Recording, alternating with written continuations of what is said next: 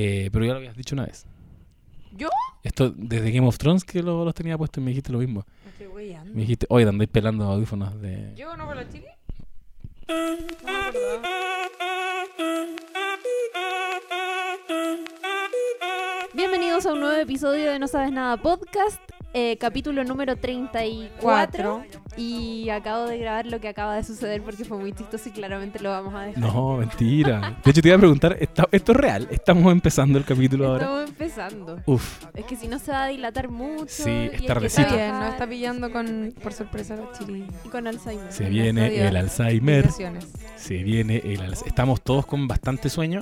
Yo quiero decir que anoche no dormí. ¿Qué? No dormí porque me tomé día administrativo el lunes. Y no viajé hasta hoy día en la mañana. Oh. Y anoche me quedé trabajando y haciendo weá. Y llegó un momento en que dije, puta, tengo que viajar a las 6 de la mañana, firo, no duermo. Así que ese soy yo hoy, Oh, qué una persona, una persona que no durmió. Entiéndanlo, por Qué favor. heavy. Qué heavy. Yo Sí. no podría haber hecho eso. Yo tampoco, Duro. pero te felicito. Bueno, yo estoy con caña igual. Tampoco dormí muy bien. Ayer tuve el almuerzo de, de fin de proyecto y me porté mal. Está bien. Tomás, tú bebes. Sí. ¿Bebes alcohol? Bebo un poco de alcohol y ayer eh, se me subió muy rápido el alcohol a la cabeza y A la cabeza. tuve una pésima noche. No debí mezclar los medicamentos. Me acosté como a las 10 pm, Ah, bien. pero me desperté a las 3, 4, 5, 6. Oye, la vida, la vida de los guionistas de teleserie. Así son los artistas. Aquí Sí, por verte, y aquí está.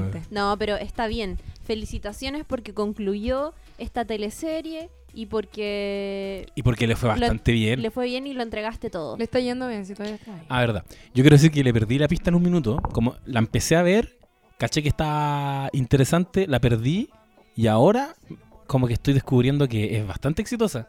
Lugar Sí. donde he ido, de hecho ahora en Fiestas Patrias fui a visitar a parientes del, del sur y todos viendo juegos de poder. Ah, genial. Oye, Sí, pero pregunta, ah. entonces ¿cuándo se va a emitir el último capítulo? Porque tú terminaste, pero terminaste de escribir. De Eso- escribir. ah, no tengo idea cuándo se emite. Yo creo que a fines de octubre. Oye, iba a ser presidenta, ¿no? No puedo decirlo. Pero creo que Cojos, eso-.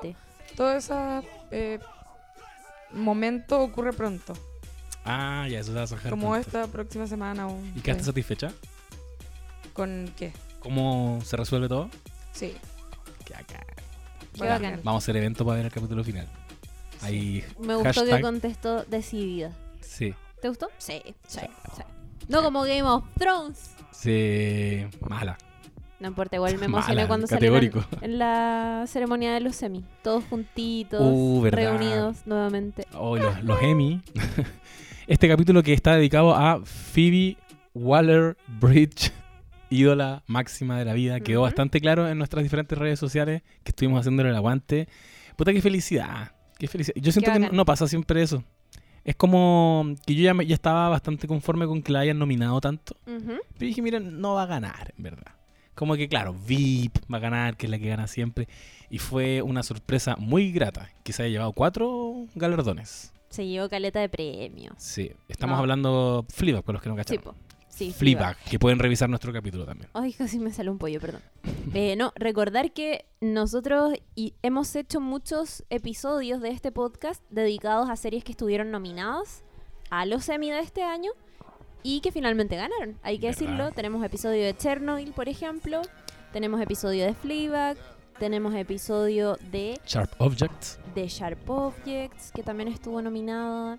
Eh, Ah, no ganó, ¿verdad? Y no ganó. When They See Us, Wendy, sí, así que sí ganó. Depresión. cuyo actor se llevó también un premio. eh, uno de los actores se llevó también premio. Así que consúltenlo porque... Y me suena que también hemos hablado de Game of Thrones. Ah, bueno, sí. Algo hemos ¿Qué- hecho qué- sobre... ¿Cuál es Game of Game of Thrones? Thrones es una... Puta, una fantasía épica que... Ah. Una weá medieval Creo que con me suena. dragones. Sí, Creo que algo vi. También tenemos episodios de eso. sí tenemos episodios, tenemos varios Así, episodios. como, como que Como es nada. Se llevaron, 30 capítulos. se llevaron premios también ahí. Si Se la llevaron, quieren creo, puta, se llevaron el mejor serie y, otros hartos premios técnicos que no, Sí. no los muestran en la ceremonia. Es que No, es los- una los dan semana antes. Ah, mira, Ajá. mira, estoy desayunando con eso. Bueno. Así que eso, pues para que consulten y acuérdense de seguirnos en nuestras redes sociales porque tenemos un Instagram donde echamos la talla y vamos eh, actualizando sobre novedades de cosas que nos gustan o que se vienen. Eh, no sabes nada, podcast en Instagram. Y eh, nuestro consejo de siempre es que si escucharon algún capítulo y les gustó, recomiéndenlo a algún amigue que haya visto esa misma serie. Exacto. No lo olviden. Cuando estén ahí en el carrete de repente hablando de series, como, oye, mira, yo podría seguir hablando de esta serie, pero mejor escucha este podcast. Y le pasan el pendrive. Sí, cierto. Muy bien. Escucha este podcast. Estos cabros cachan. Sí. Oye, y también decir que hoy día vamos a hacer un capítulo dedicado a Euforia, que es una serie de HBO eh, protagonizada por Zendaya y eh, por tantos otros actores mm, igualmente talentosos. Y el capítulo de hoy día va a ser sobre esta serie que en su momento también estuvo como recomendada. Hoy día ya como que está bajando un poco más el... Sí. El hype. Sí, el hype. No estuvo dentro de las nominaciones porque no calzó con la fecha. Exacto. Sí, Ah, mira. sí. Em, Pero sí, pues HBO, por lo tanto, está ahí siempre muy atento a estas producciones. Está pasando por buen momento H- HBO. Ah, Eso iba a decir. Estoy gratamente sorprendida igual, porque pensé que con Netflix y Amazon y toda esta weá, como que Amazon, o sea, eh, HBO iba a quedar en el pasado y no. No. Estuvo, fue, fue lo más nomi como lo que más nominaciones tuvo ahora en los Emmy, creo. Sí, muy bien por HBO. Es que entendió, yo creo que la competencia de la ficción por streaming eh, era como lo que está ganando mucho terreno y no dejó aniquilarse por eso. Entonces, de alguna manera se reinventó, hizo esta plataforma HBO Go. Muchos de nosotros la tenemos eh, eh, contratada. Sabía que se iba a terminar Game of Thrones. Inmediatamente tiraron un bombazo que fue Chernobyl. Eh, después vino Euphoria, Years and Years, como súper buenos productos. Sí. Eh, Otras cartitas seguras que, ya, que tienen como Westworld, por ejemplo. Por ejemplo, que va a volver también Sí, pronto. Y Watchmen también Y que se va a así. estrenar próximamente. Oh, verdad. Se viene. Estoy cuática. ¿Cachai? Que yo creo que igual cuando Netflix empieza a sacar sus series originales muy en la línea de series HBO, como buenas series. Creo que la primera fue House of Cards. Entonces era como, bueno, vamos a tener un drama político con Kevin Spacey y dirigida por David Fincher. Como ya, una weá bacán. Pero a- ahora creo que ya no es. Como que siento que las series de Netflix, las que están saliendo originales, están paulatinamente bajando harto la calidad. Me estoy topando, como que, ¿o no?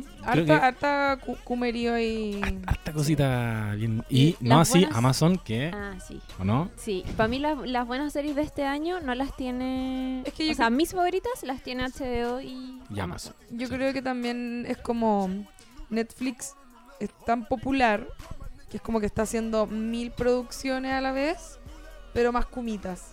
Exacto. Amazon Claro. tiene menos, HBO tiene menos. HBO como que nunca se salió de, de su línea además, como Sí. puta, sus series son otra weá, Euforia es otra weá, es como se permiten experimentar con un montón de cosas. No es televisión, es HBO, como que tiene esa weá, yo me la creo. Sí, es que lo, lo es. No es Sí. televisión, es HBO. Home Broadcast, Ese momento. no. Home Box Office. Y con... Con el río blanco. Ese momento es Mm. hermoso. Es un Sí. gran momento. Bueno, HBO, ¡tin! aquí pasando caja. Sí, Recuerda. está bien. Estáis bien, HBO. Regálenos estáis... HBO Go. La cago. Por ejemplo. Weón, no les cuesta nada. Un, un- tres cuentas gratis les comentamos toda la weá. Oye, la dura, lo grandeamos. Este capítulo es presentado por HBO Go y tiramos trailers. Y, se- y series para atrás, le hacemos capítulos de los sopranos, todo lo que quieran. Y hasta, le hago. Hasta el podcast parte con la cosita como... Sí. No, y en todos los capítulos al final diríamos, oye, una serie de HBO que podrían ver es esta. Porque sí X, nomás. Recomendación. Bueno. La recomendación de HBO. Ahí la dejamos. Mira, sé que ahí la vamos a dejar. A poner la guita. Obvio que hay alguien de HBO escuchando esto. Obvio que sí. Ya, eh, capítulo de hoy día entonces dedicado a Euforia y acá el José, ¿cierto, Sí, amigo? Tú vas sí a hacer entre todos lo vamos a Ya, hacer. bueno, entre Te todos. ayudamos, si te falta Muchas te gracias. ayudamos. Ya, amigo, pero tírate tú con la clásica sinopsis, descripción Sí. de la serie y nosotros estamos rellenando ahí en lo que... Ya, vaga. Euforia es una serie de una serie de HBO estrenada este año, 2019.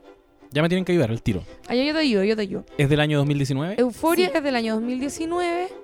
Eh, es la reversión de una serie israelí Ajá. del año de hace mucho rato 2012. del 2012, eh, que era una miniserie que contaba como estas mismas historias de, de como adolescente y droga y toda la weá, pero en- estaba situada en los años 90. Entonces como otra la bola. Eh, el, autor de, las, de, la, de la serie original es, eh, no sé cómo se pronuncia su apellido, Ron Leshem, ¿será? Que es un israelí igual. Y él eh, es, es un weón muy seco, es como escritor, eh, con la primera película que escribió, que estaba basada en uno de sus libros, que se ganó así como mil premios bacanes de literatura en, Israel.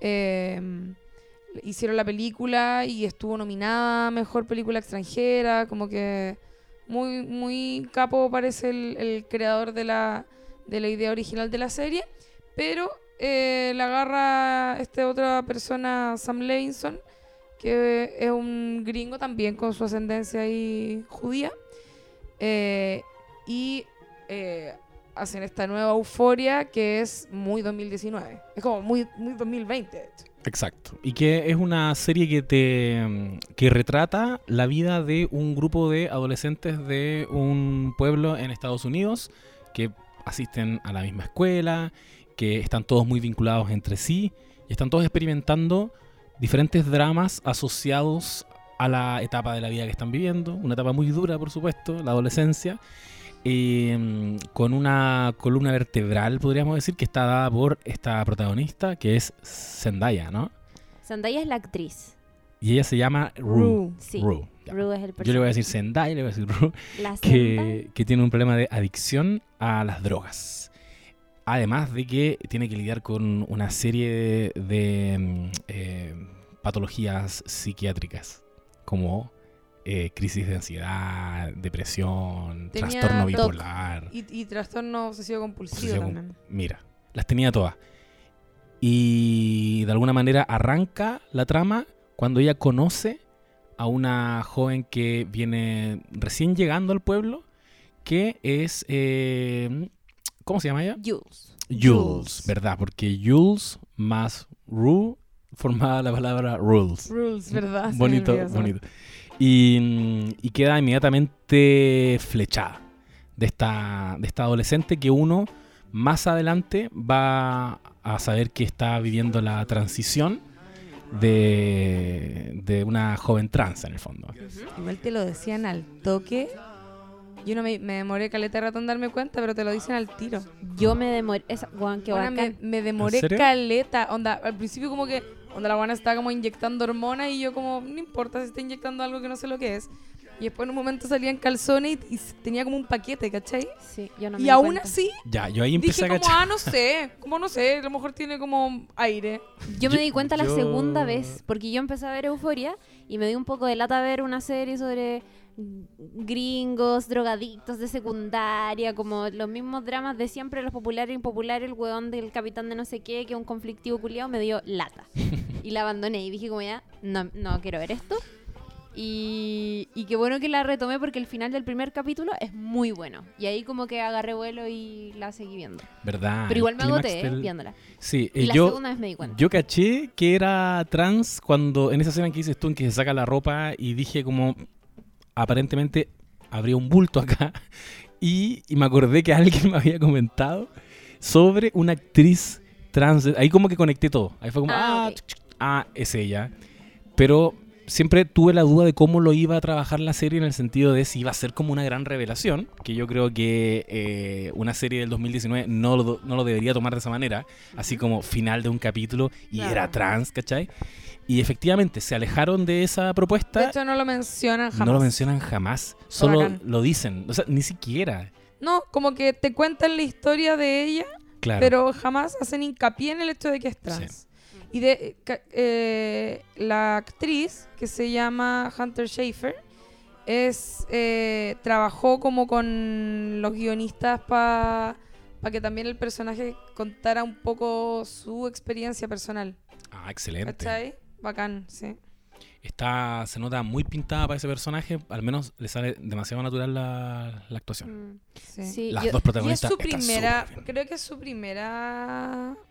Es que ella es modelo, Sí. como que su Sí, primera eh, eh, actividad profesional, no sé cómo se Es llama. Eh, sí, pero también es media activista y, mm, y creo que, sí, cre- creo que, no estoy segura, pero me parece haber escuchado en una entrevista que consiguió el casting por Instagram, ponte tú, y como que después del sexto, así, de la sexta prueba, finalmente quedó y cachó como cuál iba a ser su personaje y todo, y es como, ok, llegué a la actuación así, definitivamente.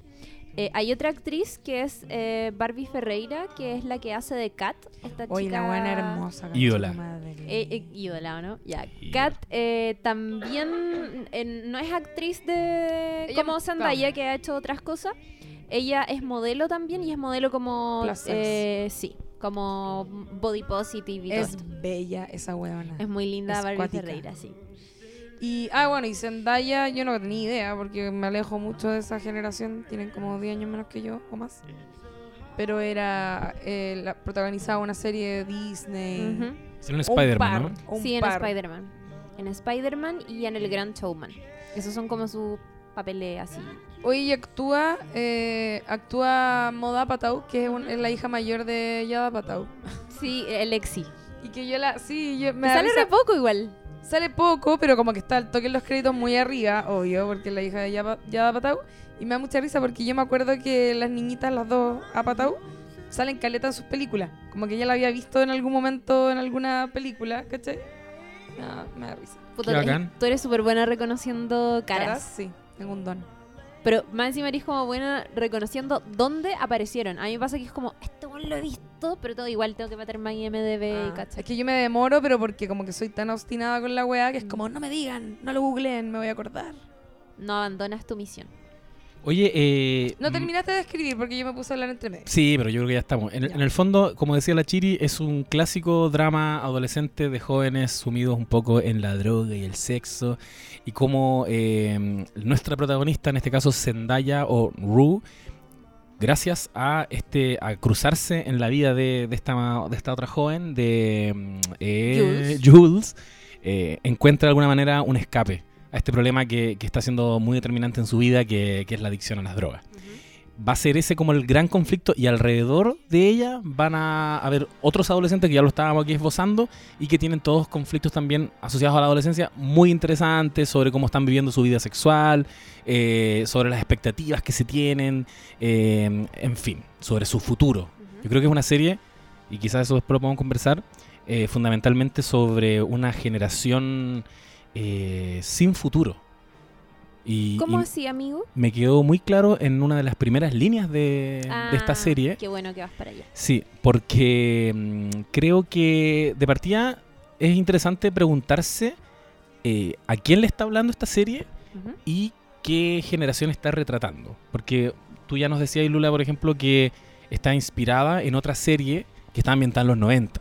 ¿cachai? Y eso igual me hace bastante sentido en algunos pasajes en que creo que tendría que saber igual si la historia es la misma, ¿no, cacho? Pero, pero en definitiva creo que esta serie lo que intenta hacer es retratar a los centennials. Que a diferencia de otras series que ya hemos comentado acá, como Sex Education, que también aparentemente están hablando de esta nueva generación, pero eh, es una serie para nosotros, ¿cachai? Como que nos habla a nosotros, entonces esa adolescencia se parece más a la nuestra, y lo comentamos en el podcast de Sex Education, lo pueden escuchar. Yo creo que está muy interesante que en el lo primero que te muestra la, la serie es el feto de la, prota- la protagonista en su Sí. estado de feto en el útero, diciendo que lo primero que ella, que ella hizo antes de nacer fue como resistirse a nacer, ¿cachai? Eh, me resistí, me resistí, pero no lo logré y perdí, pero no va a ser el primer fracaso que va a tener en mi vida. Y eso está bacán porque creo que al tiro le pega un palo a las generaciones anteriores. Es casi como, como no pedí nacer, ¿cachai? Es como, weón, yo estoy acá Muy de esta generación. Sí, háganse cargo de, de esto. Y después, también en esa misma secuencia, en que hace un repaso muy rápido por su infancia y su adolescencia, que, es- que es muy terrible, que está marcado por, por estos problemas psiquiátricos que empieza a tener muy tempranamente, producto de este sistema culiado neoliberal, eh, y que después le acarrea una adicción a las pastillas, termina diciendo, bueno, es muy triste todo lo que están escuchando, pero bueno, yo no construí este sistema y tampoco lo eché a perder. ¿Cachai? El tiro. ¡Pah! Otro palo que lo, lo habíamos un poco esbozado en, en- en una publicación que hicimos hoy día en el Instagram, que yo siento que dialoga muy bien con lo que con el rollo que está tirando eh, Greta Thunberg, Thunberg Sí, sí. sobre eh, háganse cargo del planeta y de la sociedad que le heredaron a esta generación, ¿cachai? ¿Qué pasa con estos cabros? No hay futuro. Y de hecho, y con esto cierro la idea, en otro momento ella también dice, eh, se viene el fin del mundo y ni siquiera me he graduado, ¿cachai? Y es eso. Sí. De no hay nada hacia adelante. Parte diciendo que ella nació en el contexto 11 de septiembre, atentado a las Torres Gemelas. Sí, que mencionar ese hecho es súper eh, relevante, siento, para posicionarnos, o sea, como para posicionar a este grupo de jóvenes dentro de la historia de Estados Unidos y que también los pone como esta sociedad post este como gran trauma social claro. eh, que en los años venidere- venideros se enfrentó puta, a violencia contra la población afroamericana, eh, la llegada de Trump, eh, atentados, o sea, mm, disparos en escuelas de secundaria, eh, aumento de los índices de depresión escolar, que Estados Unidos tiene como una cifra así como no, no te lo podéis creer. Eh, y finalmente esa generación, pues esta generación marcada por este trauma que nació justo después de que pasó todo este atentado, que empezaron, empezaron las guerras y un montón de cosas. Eh, y claro, ella se hace cargo como de esa wea que es súper generacional, que lo hablamos también, lo hemos hablado en caleta de podcast, que es como casi que estáis viviendo como sin sentido porque probablemente en unos años más se va a acabar el mundo, ¿cachai? La cagó. Así como a la protagonista de Fleabag no le importa tener seguro de salud porque Sí, probablemente po. el mundo se va a acabar, como que ellos viven la secundaria y chao. Y, y me hace mucho sentido, ponte tú, que una persona de 16 años como Greta Thunberg esté haciéndose cargo de esto porque ya no estás eh, lidiando con, no sé, pensemos en los pingüinos, que era, ni siquiera era nuestro bolsillo, como el bolsillo de los papás. Era como, ah, mira, entendimos la LOCE, eh, nos están cagando, nos están cagando básicamente a los papás, que son los que nos están pagando el colegio, hay que hacer algo al respecto. Greta Thunberg es una adolescente que está hablando de su propia existencia, ¿cachai? Y no va a tener la posibilidad, si seguimos en el camino en el que estamos, de, eh, no sé, eh, estar en algún cargo eh, público o algún cargo político para poder tomar decisiones ella misma. Por lo tanto, lo que le queda es muy tempranamente interpelar a las autoridades con esa desesperación que vimos en el video, Sí, porque po. es nosotros ya no vamos a poder. Y tenéis también este otro, esta otra cara de la moneda, que son los, los, los que eh, los personajes de esta serie, que derechamente están en una posición más como nihilista, como ya entregados, y sabéis que no hay futuro, se va a acabar el mundo y no me voy a graduar. Y están siempre eh, como volviendo a esa idea, incluso cuando hablan de las relaciones. Como dijimos ya que Rue se enamora de, de Jules, y siempre está la idea de cuánto va a durar esto, va a durar, qué va a pasar después, si las relaciones del colegio en verdad sabemos que terminan, pero ella vuelve al pensamiento de filo, lo voy a disfrutar, ¿cachai? Mientras dure, porque no sabemos para dónde vamos. ¿Sí? Mm, Sí, y muy en la línea de lo que decías recién, eh, Euforia es una serie que, salvo el último capítulo y el primero, aunque para mí el primero es como que comienza con la historia de Rue, el, Sí. eh, todos los capítulos excepto el 8, ¿sí o no? Estoy equivocada. Sí, sí, sí. Empiezan con... la eh, historia de alguien. Claro, la historia de alguno de estos personajes, de alguno de estos adolescentes que conforman este grupo eh, desde donde se va a, a, cierto dispersar la historia de Rue y Jules hacia sus compañeros de clase, básicamente en esta secundaria. Y, y cada capítulo ofrece el background eh, de la historia infantil de, de- de estos personajes. Está Maddie, está... eh, puta, eh, a ver si me ayudan con los nombres porque no me acuerdo muy bien. McKay, McKay. Cassie. Bueno, Kat. Cassie, Kat, que lo decíamos. Está Nate también, que es este eh, loco súper abusivo y así. Y eso está bueno porque siento que en, en todos los episodios nos pone un poco en jaque y nos plantea de dónde, por qué estos niños con problemas de adicciones, con problemas de eh, identidad, con serios problemas de violencia o de control de ira eh, o muchas cosas, son así. Sí. es por los papás, es porque la sociedad los puso en un contexto socioeconómico súper dificultoso y al final te vas dando cuenta que cada una de esas historias, al igual que en la vida real, están atravesadas por un montón de cosas, por una condición socioeconómica, por un problema de salud al interior de la familia, por cómo es tu familia, por los problemas psicológicos de tus papás, por un montón de cosas. Y casi que nos ponen la disyuntiva de, eh, por ejemplo, este loco, que es violento y que es básicamente un psicópata, hasta qué punto tiene la culpa de ser así como es, si incluso Claro. su papá es como un pedófilo, ¿cachai? Sí. Eh, Y, y es bacán verlos a todos en su etapa de niños porque es súper importante recordar que todos fueron niños. sí. Y todos fueron niños muy inocentes y todos fueron niños llenos de sueños y lle- llenos de esperanzas y muy ingenuos. Y en esa en un montaje muy rápido te muestran qué, cam- qué pasó, ¿cachai? Cómo cambiaron y cómo llegaron a esta adolescencia problemática. Es genial eso porque además es, o sea, es como yo les, decía antes de empezar, es como que te cuentan el backstory de un personaje de manera muy rápida con los detalles que necesitáis saber. Ujú. Pero claro, como son adolescentes, como que lo único que tienen de vida es Sí. la infancia nomás, ¿cachai? Sí, po. Y rápidamente pasan por ahí y puta, está, encuentro que está muy bien construido eh, las ni- la, la niñez de cada uno y de cómo de ahí podéis rescatar cosas que luego los, con- los, construyen, los construyen a ellos como adolescentes, ¿cachai? Claro. O como personas ya casi adultas, igual son, son más o menos grandes, tienen como por 17 por ahí.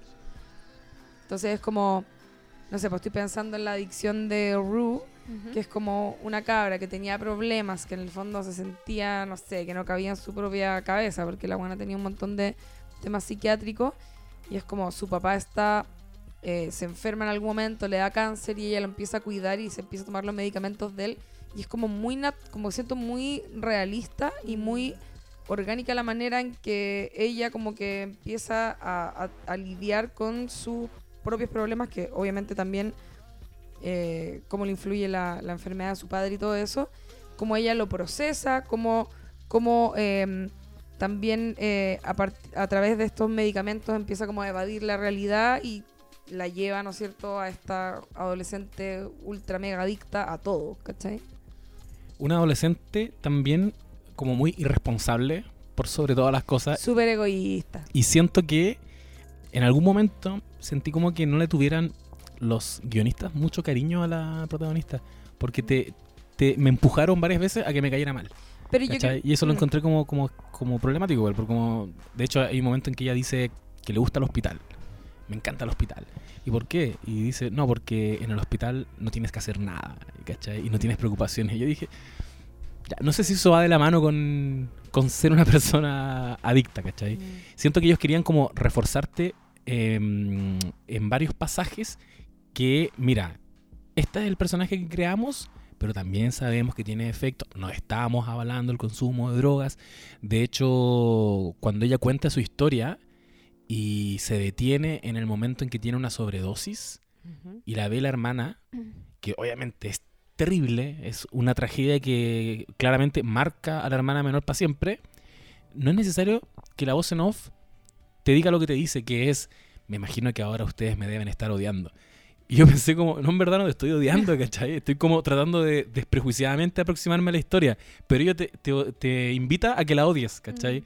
Y eso lo encontré como, no sé, me llamó la atención. A mí me gustó cómo trataban ese tema, porque igual es cierto que es como en las familias donde hay un hijo que tiene algún tipo de problema, perdón, que tiene algún tipo de problema eh, de este tipo, como de conducta o abusa, que abuse de, de sustancia o lo que sea, eh, termina arrastrando a todos los que están a su alrededor como a, a su propia mierda, a que sean ellos el, el foco de atención y, y eso hace que por lo general se descuide al resto de los hermanos, ¿cachai? Y a mí me gustó Caleta cuando empecé a cachar que eso era lo que estaban haciendo, ¿cachai? Como en algún momento, cuando te empiezan, cuando le dan la importancia que tiene a, a- a el efecto que esto puede tener sobre su hermana chica, que al final igual es una buena como bacán que sabe lidiar con las weas, pero es como pasa eso, ¿cachai? Es como, ah, ya, Sí. bacán Ru, súper interesante, súper entretenida, la raja, pero bueno, en verdad no tenía idea y estáis como cagándole la vida a tu hermana, ¿cachai? Y como que se trate ese tema sobre todo con una persona que efectivamente tiene como todos estos problemas psiquiátricos, es eh, bacán desde el punto de vista de que si bien no es su culpa y ella sí tiene problemas, ¿cachai? Que sea como algo a cuestionarse, siento yo, ¿cachai? Como, como eh, eh, finalmente eso es una de las cosas que haces cuando eres así de eh, egoísta entre comillas, porque obviamente yo creo que como tiene condiciones mentales no, no es su culpa, quizás. Pero sí está diciendo, está diciendo egoísta, está diciendo como indiferente a lo que le pasa al resto de tu familia, ¿cachai? Sí. Me gusta, me gusta cómo está tratado eso y en general los temas de la serie, que son así como rudos, están, siento que tienen una visión súper fresca, como que no se me repitió ni un, como ni un, ni uno de estos conflictos que uno ya los ha visto, lo mismo que decía la Chiri antes, como típica serie que se trata de los jóvenes y la hora de las drogas y no sé qué, high school, eh, y acá si bien hay temas que como que aparecen recurrentemente en este tipo de historias por el tipo de arquetipos que hay o por el contexto, el universo que se muestra, eh, lo hace desde una aproximación muy fresca, siento, como Mm. de una mirada muy fresca. Creo que solo Nate podríamos compararlo con, con el personaje de Sex Education, ¿no? Sí. Que es un, un personaje muy violento, El matón. el, el matón Claro. popular, que en el fondo toda esa violencia era porque se odia a sí mismo, porque está atrapado en el closet y todo eso. Obvio. Sí, a mí me... Yo de hecho creo que Runo es el personaje más interesante de la serie. Eh, si bien está súper bien interpretado y Zendaya es 80 veces más famosa que famosa como actriz y como personaje que cualquiera del, del, del resto del elenco, yo creo que su personaje no es el más interesante y tampoco es el más querible. Y creo que en ese sentido hay otros que sí son muy novedosos, como el de Jules, por ejemplo. Sí. Eh, porque si lo pensáis, en verdad la historia de una joven o de un joven, o sea, de una mujer o de un hombre de secundaria eh, adicto a las drogas es algo que ya hemos visto muchísimas veces en series de televisión, en películas. Es una historia que ya hemos visto, las escenas de, de sobredosis y de Claro. alucinación y de estar volado, de estar en, en drogas, ya la hay visto muchas veces. Eh, no con una cinematografía tan preciosa como Euforia probablemente, pero igual son discursos que ya he visto muchas veces. Pero no, eh, no estamos tan acostumbrados a ver a una cabra de secundaria transicionando, ¿cachai? Sí. Eh, o como tirándose frases que, que obvio que aportan todo el rato al debate o como que te hacen pensar o, o que son discursos nuevos, como pienso por ejemplo cuando ella se va de este pueblo donde conoce a, a Ru y se va como a, a donde sus ex amigas en algún momento le preguntan como, oye, ¿cómo te ha ido con los hombres? Tú siempre te has metido con hombres y ella diciendo como, puta, weón, en verdad me siento bacán cuando me como hombres porque siento que estoy conquistando la feminidad. Ese tipo de cosas te ayuda a acercarte a, a la realidad de lo que enfrentan personas trans, ¿cachai? Sí. Eh, o lo que pasa con Maddie, que yo creo que esa historia está abordada de manera súper real, weón. Que es cómo funcionan las relaciones abusivas, como Sí. entendiendo también porque Maddie no es un personaje, no es una víctima perfecta, lo hemos hablado también y se habla mucho el- cuando criticamos los medios de comunicación o cómo se abordan las historias de violencia. Siempre se habla de, de la víctima perfecta. No existen las víctimas perfectas, ¿cachai? Maddie es como súper desenvuelta. Hasta cierto punto ella también, antes de que empiece la violencia como más terrible, ella también tenía cierto control psicológico sobre el otro loco. Claro. Sí. Entonces, te- y eso no siempre se muestra de esa manera, Sí, ¿cachai? es verdad. Eh, y en ese sentido me parece que esas dos historias, por ejemplo, son mucho más interesantes que la de Ru, pese a que ella es la principal. o sea, incluso la más fome, que es Casi, que es como la tetona rubia. A mí me sorprendió Caleta su historia, bueno. Y es Me como, gustó. es bacán, porque es como, te cuentan finalmente como la típica huevona que es como la rica del colegio porque se hiper mega desarrolló temprano o lo que sea, termina validándose solo a través del sexo y a través de su cuerpo po. y es como que no, no- anda perdida por la vida porque como que lo único que aprendió era eso, Claro. ¿cachai? Bueno, es bacán, como que siento que una mirada que no, no existía, siempre ese tipo de personajes eran considerados vacíos y de poca importancia y como que, bueno, pasaba ahí muy por encima de sus personajes y lo importante era cualquier otra weá menos ellos. Y es como, cómo se fijan en ella el, el, eh, cuando va al parque y se droga y como que se empieza como a culiar el caballito del carrusel. Y es como la vergüenza posterior que siente. Sí. ¿Cachai? Está urgida porque no quiere que el mino, no sé, como que son weas tan como mundanas, siento, pero reales y como bien tratadas, eso Sí. me gusta. Están bien tratados los temas. Condenada por haberse desarrollado antes que el resto de las compañeras y te lo muestran también cuando vas a saludar como a los propios tíos, que yo lo encontré heavy. Brutal. Como cachar que ahora se está convirtiendo en un objeto de deseo Mm. eh, y quizás Y esa weá es muy real. conocerlo antes que el resto de las, de las amigas. Le estáis Esa wea- gustando a hombres antes de incluso masturbarte por primera vez o cachar como que teni- vaya a tener una vida sexual. Esa guay yo creo que nos pasa a todas. Yo me sentí como, no sé, muy interpelada. No, es muy. no, no porque real. yo sea la... Es la cach- Ah, Pero es como que nos chico. pasa, po, weón. No, uh, sí, caleta. No, pero pasa caleta, como que vaya a saludar a hombres mayores como, ay, que está bonita usted, y como, weón, Sa- sale para allá, viejo culiao. es ¿cachai? terrible esa weá. Me estaba acordando que... Terrible. Me acuerdo que a mi hermana le pasó eso, como que fue la que se desarrolló antes que todo y, y un verano en un camping que está, había profesores de educación física que son los que se dedican a hacer como eh, actividades para los niños durante todo el verano. Eran buenos viejos, pero en el minuto no me hizo nada de ruido que le decían como la niñita, ponte tú, tenía 13 años, la niñita de 13 años. Y era como la niñita, como, ah, sarcásticamente, la niñita de 13 años. la niña- en el fondo están todo el rato diciendo como que, ah, que se desarrolló, ¿cachai? Eso es lo que están diciéndote, po. Y para todos era como, sí, jaja, jaja, mi hermana, ¿cachai? Como, y es brillo. Creo que los tiempos están cambiando. Qué un poco. asquerosos Qué son los hombres. asqueroso la Oye, Espérate. Otra, Ah. que, que- qué bueno que dijiste eso, porque anoté en mi Qué libreta. asquerosos son los hombres. no. Como dentro de mis observaciones, anoté, hombres culiados, son todos unos nefastos. No todos los ¿Qué? hombres. pero- no, sí, ya. Ah, a mí- No, bro, chao, bro. mayoría. igual me voy a reír. O sea, No es un gran chiste. Pero No, no es tan bueno. te juro que vi como, bueno, muchas del... Cuando vean la serie van a entender. Hay en algunos momentos que de verdad yo como perdí toda esperanza para mi sobrina o como niñas que son más chicas. Como de, los personajes masculinos en general, los de Euforia, son todos bien nefastos con las mujeres. Menos McKay, hijito. Menos McKay, pero... eh, Le falta ponerse un poquito nomás. Ah, los pantalones al amigo. Como defender un poco más a la polola.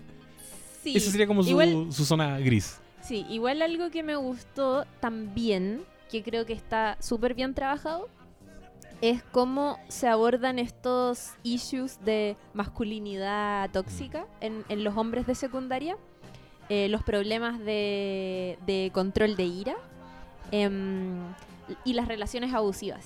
Y creo que la primera luz así que nos, nos dan es en el capítulo de Nate, que creo que es el segundo, cuando esbozan un poco las características principales de la relación que tiene con Maddie y ponen una situación muy específica, pero muy decidora del carácter y de la personalidad y de las weas que pasan por la cabeza de este personaje, que es, eh, dicen como, él está súper enamorado de ella y le encanta imaginarse lo que le haría a otros hombres si es que la violaran.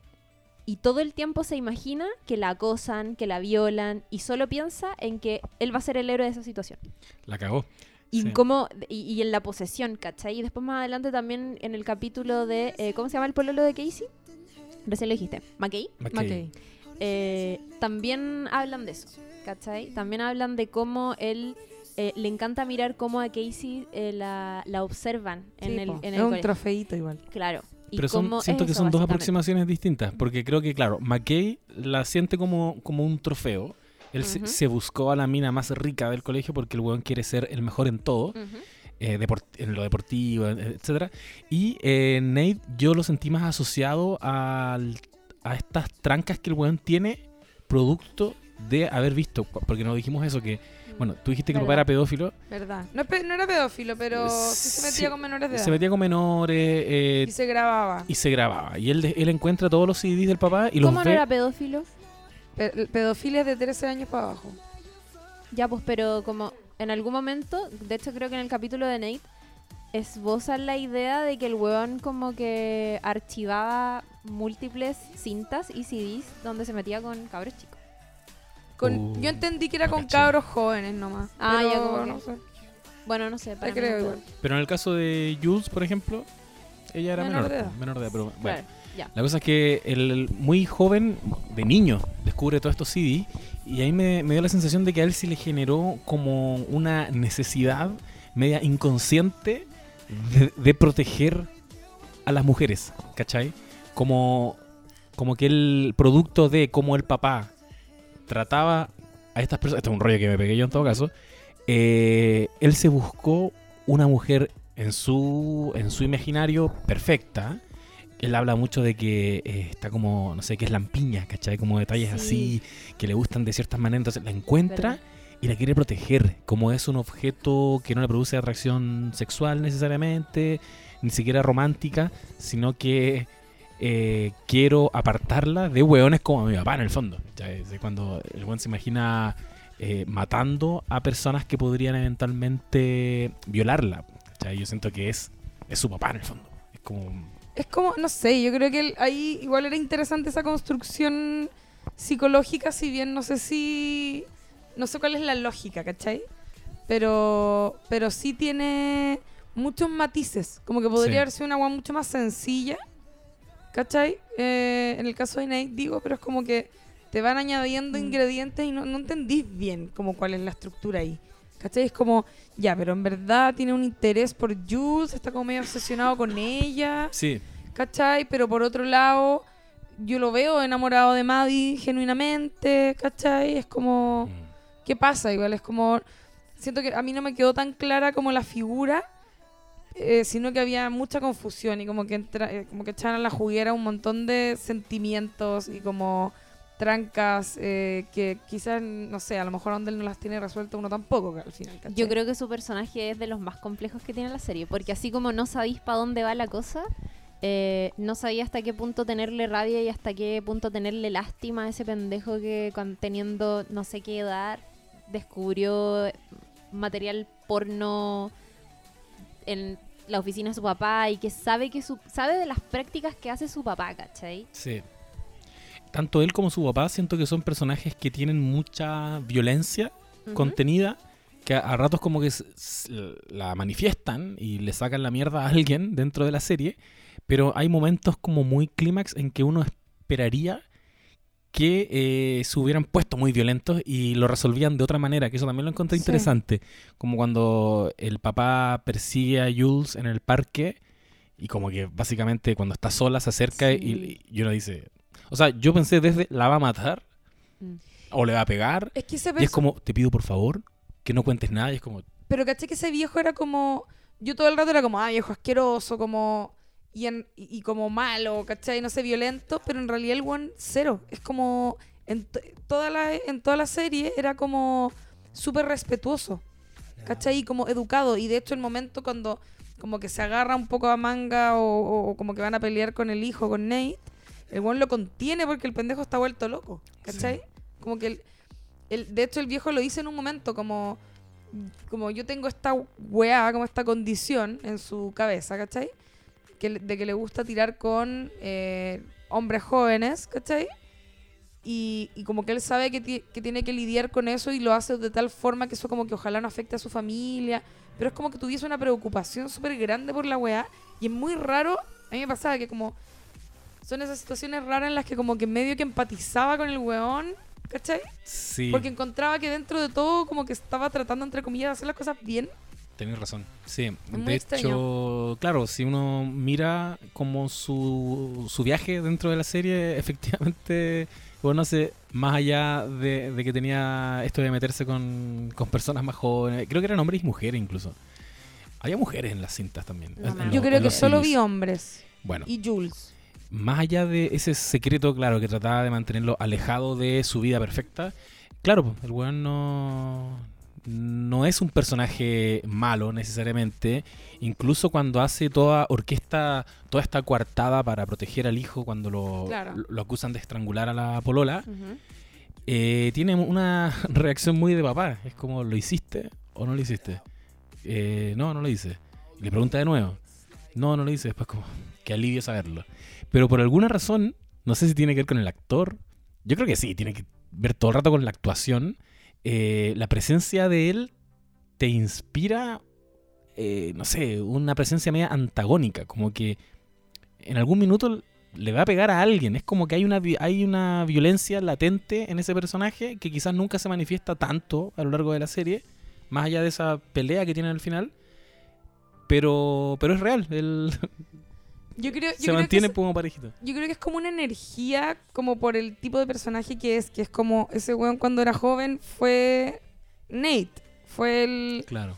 el, no sé, el quarterback, como esa típica figura, como el jugador de fútbol americano eh, que se come todas las minas. Es como, siento que es eso lo que te están diciendo, es como uno de estos weones en el futuro nomás, pero que trató de hacer las cosas bien, ¿cachai? Y sacó adelante a su familia y es muy exitoso, pero tiene como este mundo escondido, ¿cachai? Sí. Porque obviamente fue de estos hueones que fueron criados con una versión de la masculinidad mucho más conservadora, ¿cachai? Sí. Brigio. Sí. Ese actor a todo esto salía como en Grey's Grey's Anatomy. Anatomy, sí. Sí. Eh, además hay una hay una escena que también es muy rara, como que uno bueno, es que aquí también abrí es, es el mundo de los de los blancos, los negros y los grises Sí. y es que eh, no sé, cuando Maddie, por ejemplo, se va de la casa de Nate, sale el papá y la y con mucho respeto le dice, "No sé si eres una chica buena o mala, tal vez eres una chica buena. La relación que tienes con mi hijo no no no no está bien entre ustedes, están haciendo daño." Y la deja que y le dice como, "Es momento de dejarlo ir." ¿cachai? Claro. Y como también es súper respetuoso y todo. Y, y claro, porque uno pensaría que los antagonistas o los... No, no sé, como que estos personajes deberían ser malos y deberían ser siempre malos Sí, y muy malos y como marcadamente malos. Pero la verdad es que en la vida real tampoco las cosas son así. ¿cachai? La gente tiene Claro. demasiados matices. Entonces él perfectamente puede ser un... No sé, un buen esposo, ¿cachai? Puede tratar súper bien a la señora. Claro. Capaz la trata súper bien, ¿cachai? Sí. Pero eso no quiere decir que el bueno no tenga otra Una oscuridad tremenda. Tremenda, po. Tremenda. Bueno, y Nate, que creo que en el capítulo 1 o en el 2, le saca la cresta a, Ah, el- bueno. a, un, a un cabro con el que se mete su polola. Claro. Porque creemos que él la violó. Claro. Y, y nosotros Pero- asumimos que Nate cree que la violó. Sí, pues en el momento de la golpiza sí, Y después cuando los vemos juntos agarrando con Maddie y él le empieza a preguntar weá, cachamos que en verdad no, que como que se aprovechó un poco de esa de esa versión de la historia, como de que el weón se metió con la mina estando así apagada de tele, para sacarle la chucha nomás, ¿cachai? Como Sí. Muy extraño, Es pero que, ¿sabéis qué? me gusta. Nosotros le estamos concediendo que, que hay mucha complejidad en ese personaje, pero puede ser eso, o puede que directamente haya mucha inconsistencia también. Que a veces me pasaba eso, que es como, como ¿cómo reacciona este personaje? No, no sé, porque pareciera que él resuelve las cosas con violencia. A él, le- a él le saca la mierda, a la polola también la, la estrangula en un par de momentos, pero cuando Jules saca un cuchillo, se acobarda entero. Eh, o cuando pareciera que va a darle una golpiza a alguien que está poniendo como en jaque su vida perfecta. Yo siempre sentí que el weón iba como am- amenazante sobre las personas y al final era como, te voy a... Siempre les tiraba la ayuda. Era como, te voy a denunciar porque lo que tú hiciste es un delito y la cuestión. Y era como que orquestaba todo sí, eso un, era medio un mecanismo. muy repetitivo. Sí, lo hizo un par de veces. Pero era todo, todo se condecía con la forma que tenían de presentártelo, que igual quedaba muy atrás porque creo que en el segundo capítulo al toque al que te muestran es a él, que es que él era muy calculador y por y gracias y como a esa habilidad que él tenía desde chico, había sido, había sido capaz de descifrar como el código que tenía el papá para poder guardar su weá y que como mantener el, el como darse cuenta si es que le habían sacado los discos o no, ¿te acordáis? Sí, sí. que era como todo un código que tenía el papá y que él de chico como que había logrado descifrar eso, entonces como que ya te están diciendo que la estructura o cómo funciona su mente tiene que ver con eh, como eh, hacer muy bien las cosas para lograr sus objetivos, ¿cachai? Por- o sea, no sé, digo, como eso sustenta un poco todo eso de, de como el, Claro. su plan mental para manipular a, todo- a toda la gente, ¿cachai? Sí, porque está siempre esa, esa tensión de que en algún minuto, yo sentía eso, como en algún minuto él eh, le va, yo, yo pensé que esta serie iba a terminar con alguna muerte. No sé si estoy muy condicionado por la serie gringa, Sí, porque como está todo el rato la, la tensión de... Es como, no sé, pues en Big Little Lies. Sí, eso te iba a decir. ¿O no? Hay, hay una violencia contenida que va escalando, que va escalando, que comienza de un conflicto entre cabros chicos de un colegio, pero la serie te dice desde el momento uno en que, en que alguien muere. Mm. eh, a rato sentía eso, de nuevo, pueblo chico, mucho roce, mucho roce que va erosionando las relaciones y en algún minuto como que estoy acostumbrado a que el estallido sea Nate mató a alguien. Y la serie yo creo que sí quiere que tú lo pienses. Eh, hasta el final, en, en el último carrete, tú dijiste que era como la fiesta de invierno. Sí. Eh, aparece de nuevo Nate, eh, está bailando con, con la porola, sale Nate del- de la fiesta como en la pista de baile y eh, Rue lo sigue. Y te lo presentan también como, como que algo va a pasar acá, lo va a confrontar. eh, y no, es una conversación y como que siento que vuelve rápidamente a momentos como muy anticlímax, que es van un increciendo y de repente están afuera conversando como, como tranqui, que me parece bien, porque tienes razón. Así se resuelven finalmente las weá. Eh, el tipo no era tan rudo como quizás quería que lo, que lo vieran. Y, y de nuevo, la amenaza. Le dice, yo no sé si tú sabías, pero Jules hizo esto, ¿cachai? La cuestión. Como que le va, le- va tirando como amenazas de que los va a, denunciar a las autoridades. Eh, y vuelven a la, a la pista de baile y, y también como, como que el- la Jules ve que el buen viene caminando y de nuevo siento que te, te genera como un espacio a que tú pienses, porque viene Nate caminando solo, ¿qué pasó con Rue? Y sale Jules muy apurada y no. Eh, Rue está sentada y, y se va para otro lado de la historia. Yo creo que la serie igual quería que tú sintieras eso. Que tú sintieras que en algún minuto aquí iba a haber como, eh, no sé, violencia física que se va a materializar en, en la muerte de uno de estos jóvenes. Eso yo creo que está como condicionado por el tipo de historias que hemos visto, como, ¿o Yo no? creo. A mí también me pasaba que era como.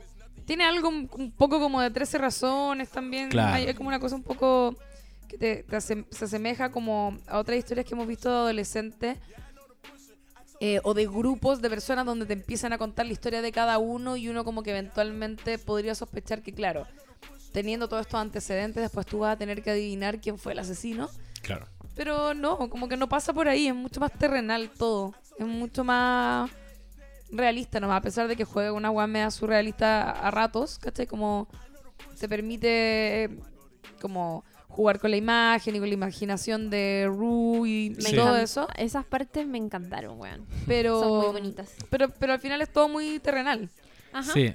Eh, incluso el, el aspecto como, no sé, más marginal de la historia, que es la, la- la vida de este dealer, el que le... Fesco. ¿Cómo se llama? él? Fez. Ya, Fes, que le, que le provee de las pastillas. a Lo la- amo. a la- Ay, bueno, yo mejor amigo decir, de es pre- la vida. Ah, ya, no, pero yo lo amo, lo encuentro precioso. Yo siento que Lo, él lo amo como hombre. está intencionalmente construido como un weón muy bacán. Sí. Es como demasiado bacán. Está- es como protector. Bueno, y es un dealer. Es como, weón, no, onda, Sí. no, este weón debería ser malo, ¿acaso? No, amigo, Claro. puede ser súper buen amigo. Y el cabro chico.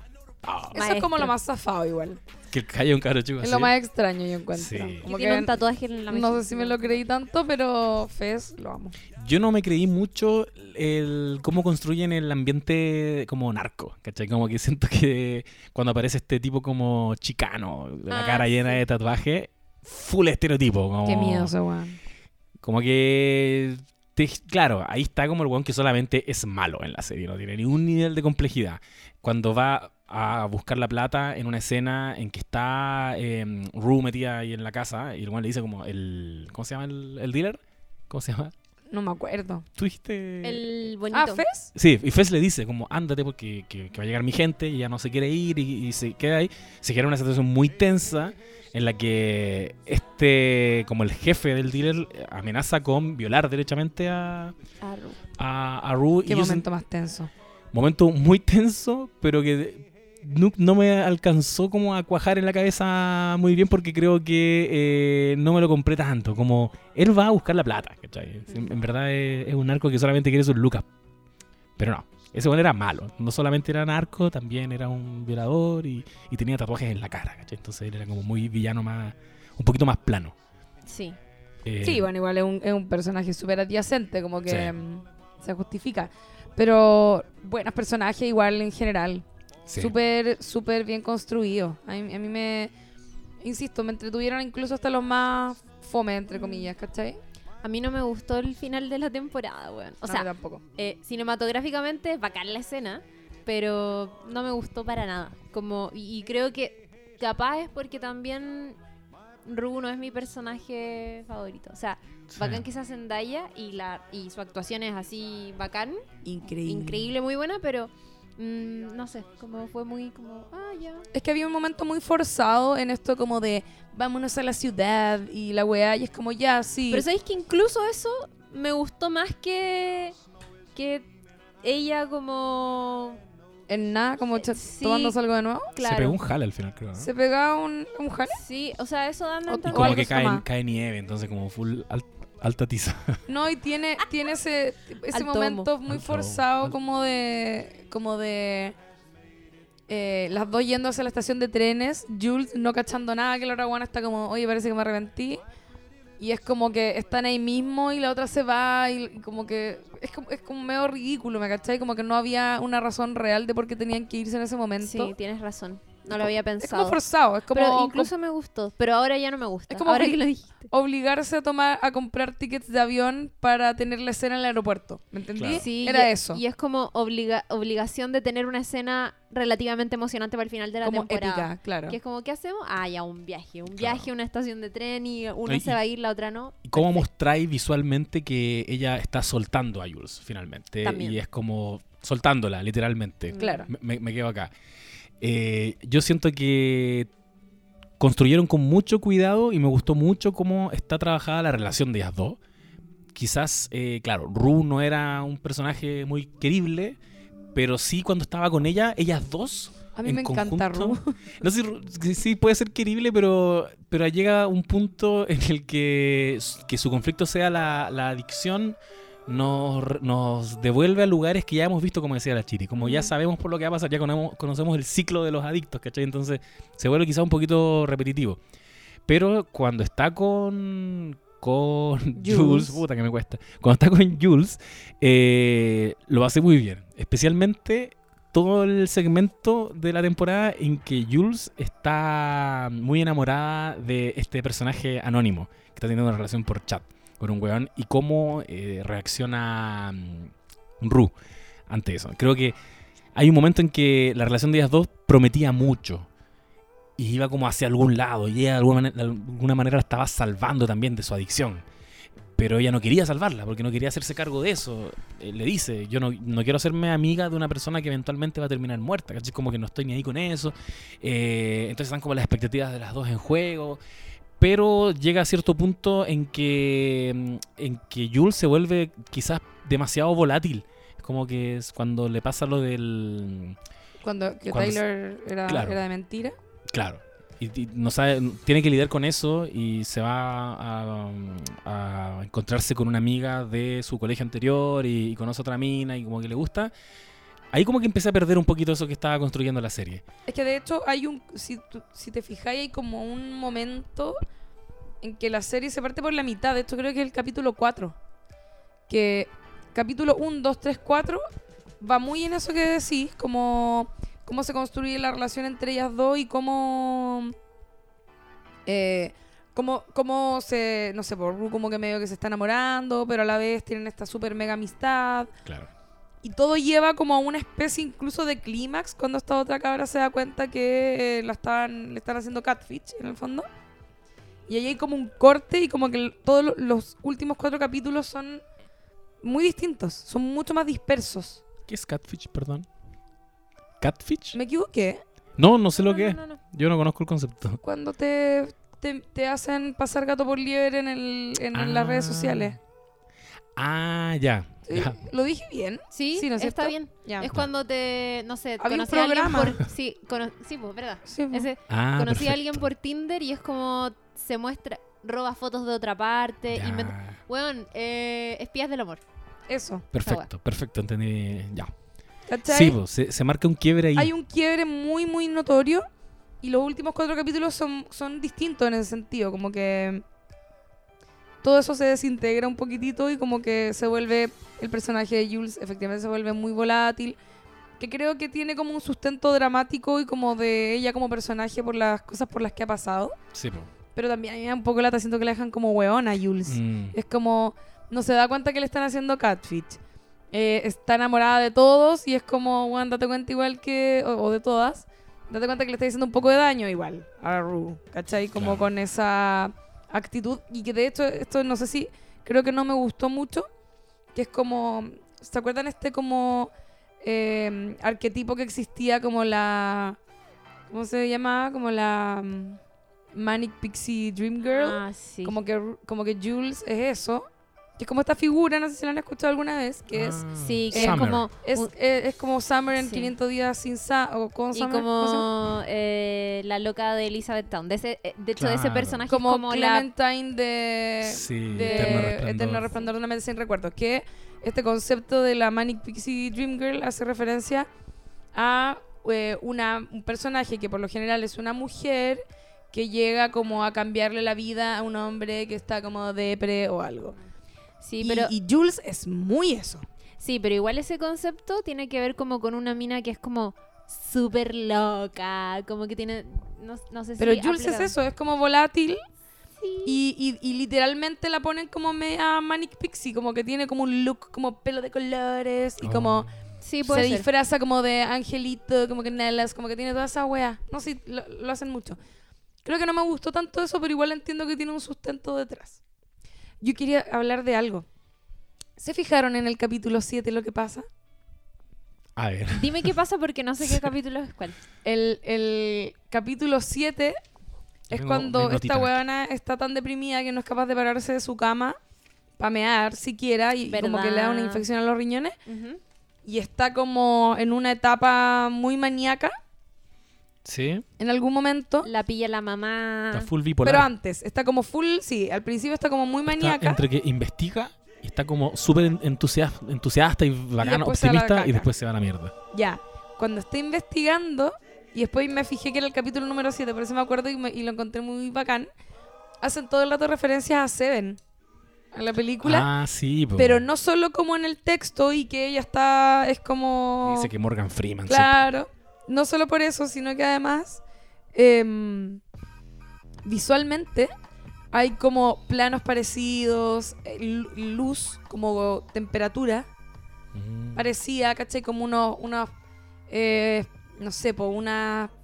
unos planos que es como con un huevón un poco contraluz, como con un sol súper como naranja, que es como Sí. la mi- el mismo color como que tenía Seven, la De- película. De, partida el Puta, no todo el rollo detectivesco que se pasa a ella, Sí, po. que es absolutamente imaginario, Sí, po. anda con una pinta de detective y todos Y esos. se como- hablan como por los apellidos con la Sí. amiga. y Hacen después por teléfono le dice, se volvió demasiado personal. Mm, Yo no, no voy a seguir en esto. Sí. Me encanta. Como lo encontré Tiene, muy... tiene guiños a la cultura pop, como cuando Kat se imagina que es Daenerys. No, Yo- y, y el máximo guiño, yo creo, que, que es muy de su generación, que es decirnos que ella fue la creadora de el fanfic entre Harry Styles y el otro one de One Direction. ¿cachai? ¿Y eso existe en la vida Esa- real? Esa weá, Ah, no, entre las, no sé cómo se llaman las fanáticas, Directioners, no sé. exi- como los locos eran tan preciosos, siempre hubo un rumor de que Harry Styles tenía una relación secreta con uno de sus otros compañeros, ¿cachai? Y había montones de fanfiction de esa weá. Y me dio demasiada risa que la pusieran a ella como la creadora de, onda, de ese rumor, ¿cachai? Y como la buena... Esa, esa historia también es bacán. Es muy Qué buena. bacán. Como en internet, ella efectivamente era demasiado exitosa, tenía Sí, po. muchísimos seguidores, onda, respondía N cosas que le llegaban. Era de verdad una celebridad Claro. y en el colegio era Era nada. la loca más piola del mundo. Es bacán esa weá. Sí, po- Sí. Y ella decía, yo creo que yo podría convocar a, a todos mis seguidores y serían un ejército de dotraquis y que se pedirían a todo el mundo acá. Es Y- bacán esa weá. Y, y llegarían, ¿cachai? Y es real. Sí, pues. En- también en, en un capítulo, eh, Rue como que empieza a amenazar a alguien. No me acuerdo quién es, algún ñoño del colegio o algo. Y es como, bueno, porque yo cacho como a todos los locos que mueven la droga. Y como que le, le tiro unos nombres y son los nombres de todos los personajes de The Wire. Oh, no caché. O sea, yo caché que dijo otra- Stringer. Ah, Sí, por- sí, o sea, po, lo que cuan- ella sea al chancho y dice como sí, Stringer Bell también. Y es Dice como ya- Avon, dice Stringer. Dicen todo. Verdad. Qué La amiga entra a rematar y es como, ah, sí, ese también. Claro. Y el otro como, no, no. Oye, eh, yo creo que deberíamos hablar de Kat un poquito. Y después están jiji. Obvio. Kat, de partida, ya me gustó porque sentí que eh, instaló un nuevo tipo de, de personaje gordito, con sobrepeso. Cuando te muestran la infancia, yo dije, ojalá que haya sido más flaca, porque estoy muy acostumbrado a ver la historia al revés. Como de la infancia muy gordita Ah, y sí. que de repente adelgaza y se vuelve muy Claro. mina. Totalmente. Pero, pero ¿qué pasa con la niña o el niño delgado? me, me toma bastante. ¿Qué pasa con ese niño que fue delgado y que después engordó?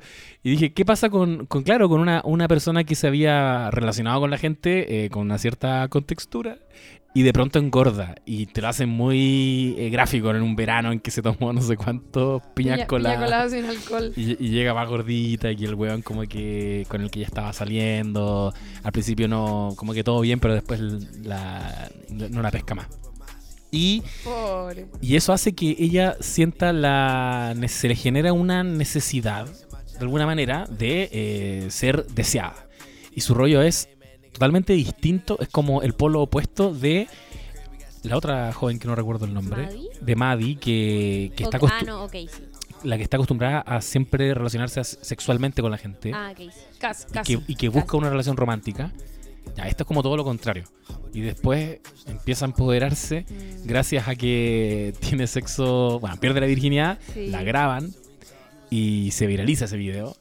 Ella como que hace todo lo posible para que no lo, no lo sigan compartiendo. Hay una escena muy bacana en que conversa con el director y, lo- con muchos argumentos lo convence de que el buen tiene que ayudarla a parar el rumor de que es ella la que aparece en ese video, como que todo bien hasta ese momento, y después se mete a internet y ve que ya la cual la subieron a un, a un sitio porno.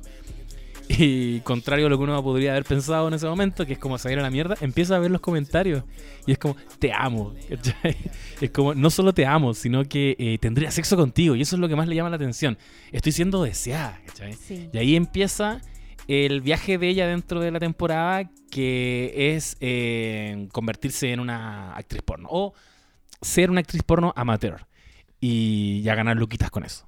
Y lo encontré genial. maravilloso. Y como ese alter ego empieza también a permear en su identidad y se empodera para el pico y, y después ya como que dice una frase muy bacán que, que no sé si la voy a citar bien, pero es como no hay nada más poderoso que una gorda que se pasa por la mierda todo.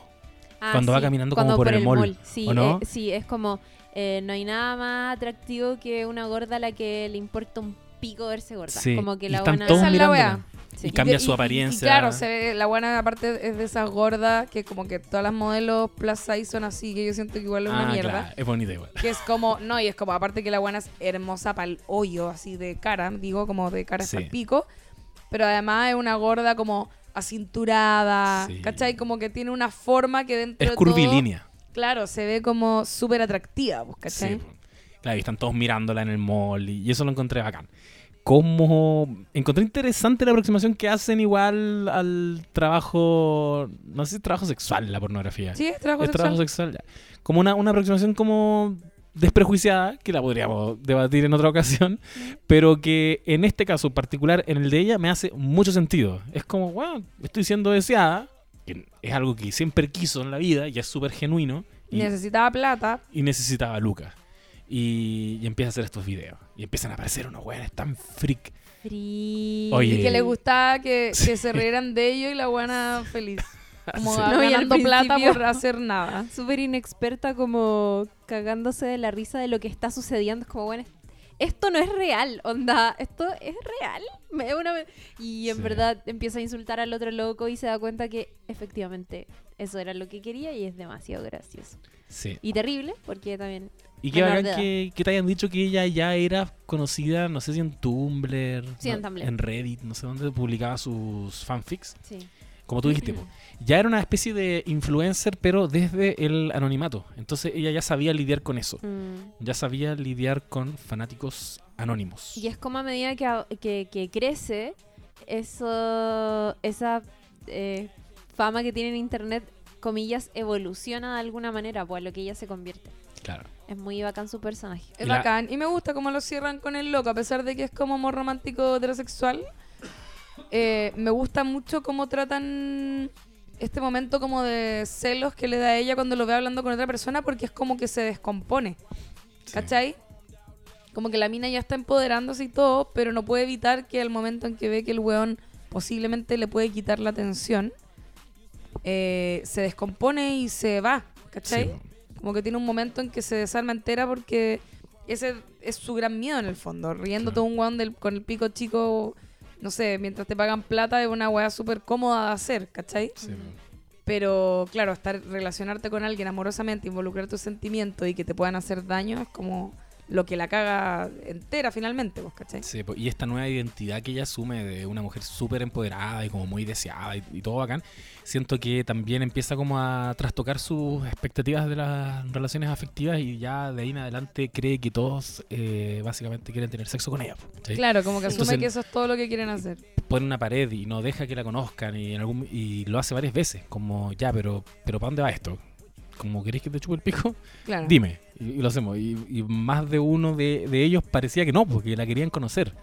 Entre ellos, el tipo con el, el jovencito flaquito con el que se queda. Lo amo, el virgen. simpático. El virgen. Que además es bacán porque ella al principio, no sé si se acuerdan, que se rehúsa a, a, a tirar con él porque es como, no, porque los vírgenes se Sí. enganchan al toque y él como, nada que ver. Y finalmente él, el virgen, termina haciéndole algo que no le habían hecho hasta ese momento, que era sexo oral. Sexo oral. Y lo disfruta muchísimo. Respeto a ese weón. Respeto. Cuando están como lo está poniendo, lo está desafiando, se siente desafiado y es como que. El no. sexo contamina a los hombres de euforia. Ah, Desde que pierden la virginidad, todo solo no saco wea. Oh, fuerte. Oh, mira. es Menos verdad. él. Por siempre mi corazón. Muy simpático él. No, y más encima al final cuando, ya, muy amor heterosexual, pero cuando están en la fiesta y se besan, como románticamente de, oh, sí, nos gustamos, él le dice, mira, obvio que uno de los dos va a salir herido y yo me la voy a jugar para que sea yo. Voy a intentar que sea Es yo. muy Oh, tierno. Lo amo. sí. Te amamos, virgen. Respo- responsabilidad sexo Virgen afe- amado. afectiva. Por mil. Por como mil la por mil. Un mártir sexo afectivo. ¡Vivan los vírgenes! Voy, voy a sufrir yo. eh. Igual me gusta caleta eso, como que hay un, hay un par de personajes, porque creo que los más importantes son aquí todas las mujeres en la serie igual. Eh, pero hay un par de personajes masculinos que valen la pena, como, como que no son solo tóxicos. Y que en este McKay. caso le está dando una lección, sí, po. Sí, po. En McKay también acá si era como, bueno, no quiero culiar todo el rato, como que también te quiero hablar una weá, ¿cachai? Sí. Como que tienen, tienen, tienen ciertos aprendizajes. Son hueones jóvenes en- en- que viven en un contexto en el que ya esas masculinidades tóxicas son, son, es evidente lo que son. Y hay quienes no se esfuerzan por seguir ese patrón nomás, ¿cachai? sí, Que es el caso del vídeo. sí. Oye, la dirección de foto, el montaje, la música, los colores, el maquillaje, la musicalización, todas esas weas son, o sea, yo creo que 10 están así. de 10. Sí, como en el tope de la lista de razones por ver esta serie es como por el espectáculo. Yo tengo la el privilegio de poder proyectar aquí la, la serie, así que la vi proyectar en mi pared y fue un deleite Sí. El capítulo del parque temático. maravilloso. hermoso precioso y de hecho el primer capítulo tiene una escena que es así fina, finísima, que es cuando Rue está en la fiesta y empiezan a darse vuelta a las paredes. Oh, Ay, sí. sí. Esa, esa escena es maestra y de hecho sí es que búsquenlo en, en YouTube como ¿Cómo cómo, la hicieron. Bueno, Porque es bacán, es onda de verdad un cuadrado que giraba, ¿cachai? y con pero con Pero la pantalla gente- verde porque había gente atrás. No, creo que no. Oh, No me acuerdo bien, pero creo que no. Yo quedé muy intrigado. Yo no entendía porque dije como que ya en algún minuto a la gente también como que se le tiene que mover el pelo. O sea, Sí. claro, eso de- de- debieron, o sea, claro, obviamente que eso Digitalmente lo- tienen que haber pegado imágenes. Sí, pero Zendaya como realmente tuvo que caminar por una agua que se da vuelta. Igual yo me acuerdo la wea ordinaria que decir. Hay un, guiño hay un video como de ¿Verdad? en Sync o algo, Sí. que hacían algo así. Y era en esta época que estaba como making the video o algo. Entonces como que ahí aprendí cómo hacían esas cosas. Ah, Que básicamente un cubo que lo van moviendo, ¿Qué gira? que gira. ¿Qué gira? Y le ponen pantalla de atrás o algo con lo que quieran pegarlo. no sé. Cosas que pasan cuando estás en Hollywood. Claro. Sí.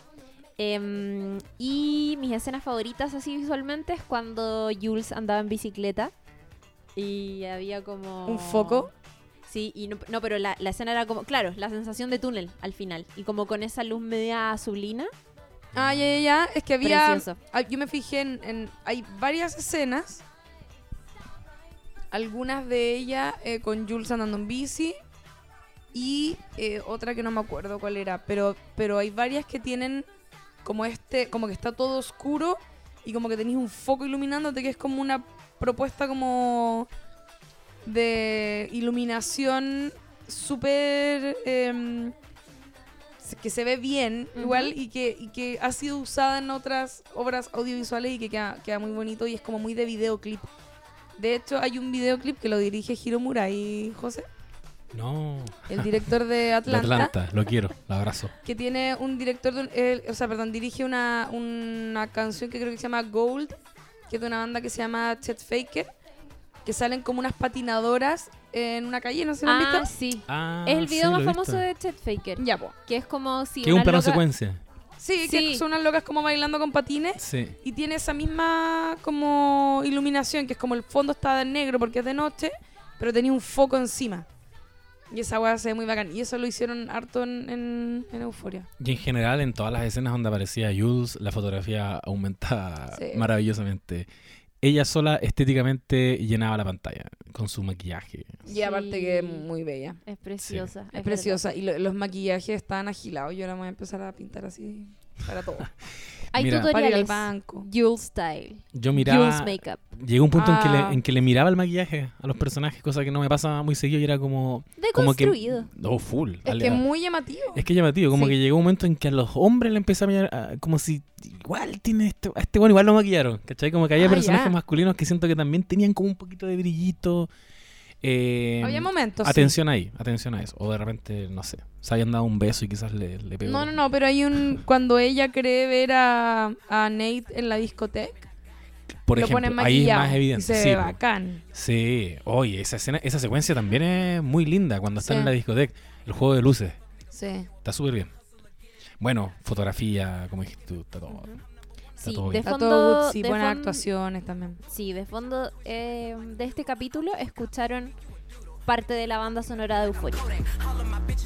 Sí, y que es muy buena banda sonora. Oye, salió Rosalía. Ay, que me asusté, que me miraste con cara de, eh, ¿sí? La- como, eh, quiero un error. Ya, filo.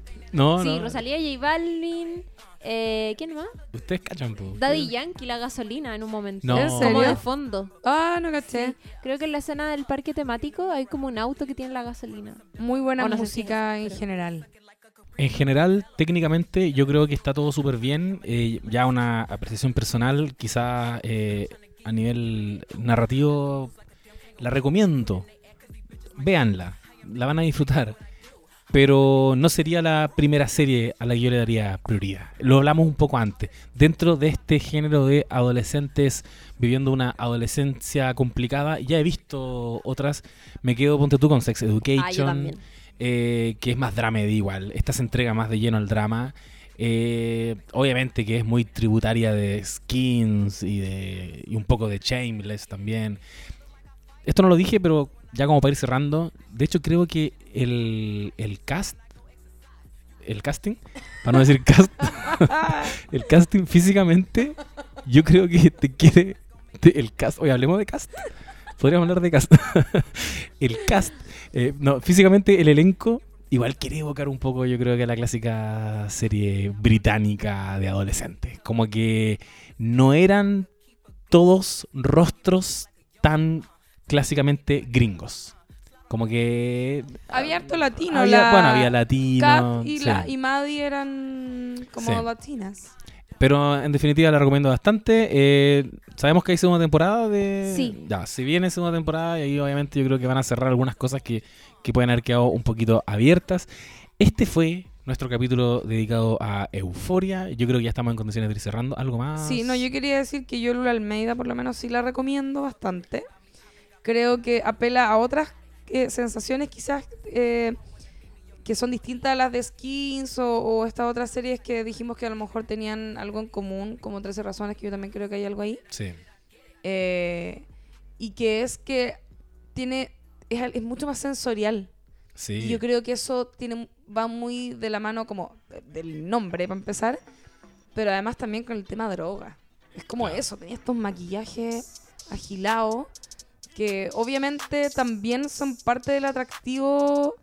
Todo lo que decíamos de la musicalización es como que te están invitando a vivir una experiencia que, que tiene que ver con, no sé, entregarse a la euforia, ¿cachai? Sí, es como un viaje Sí, es como un viajecito psicodélico. Medio psicodélico, sí, Sí. A mí me gustó.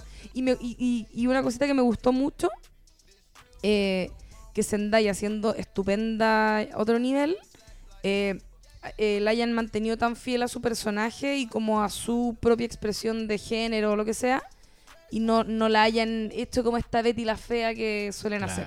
Como que hay un momento que es así y no tiene nada que ver con eso al final. Le, le dice como que se viste como Seth Rogen. Sí.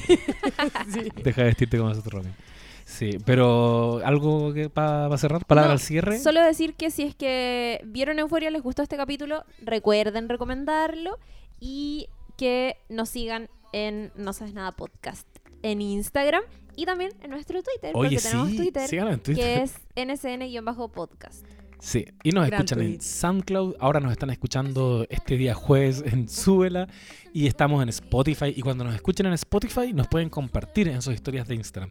Y eso es bastante favorable para nosotros. Así que háganlo. Porque así esta cuestión se va eh, difundiendo más. También estamos en Google Podcast, por si acaso. si Ah, verdad. Siempre se me olvida. En su plataforma de. Oye, podcast estamos en todas. Claro. En tu plataforma favorita. No hay ex- excusa para no escucharnos.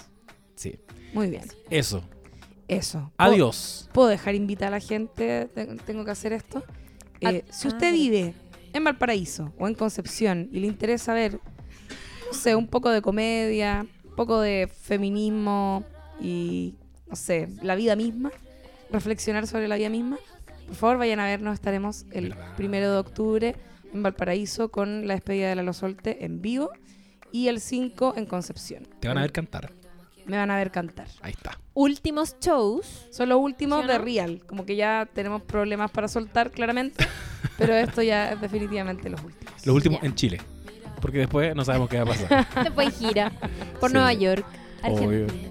Sí. Ya. Adiós. Adiós. Chao a todos. Aunque no esté bonita, la noche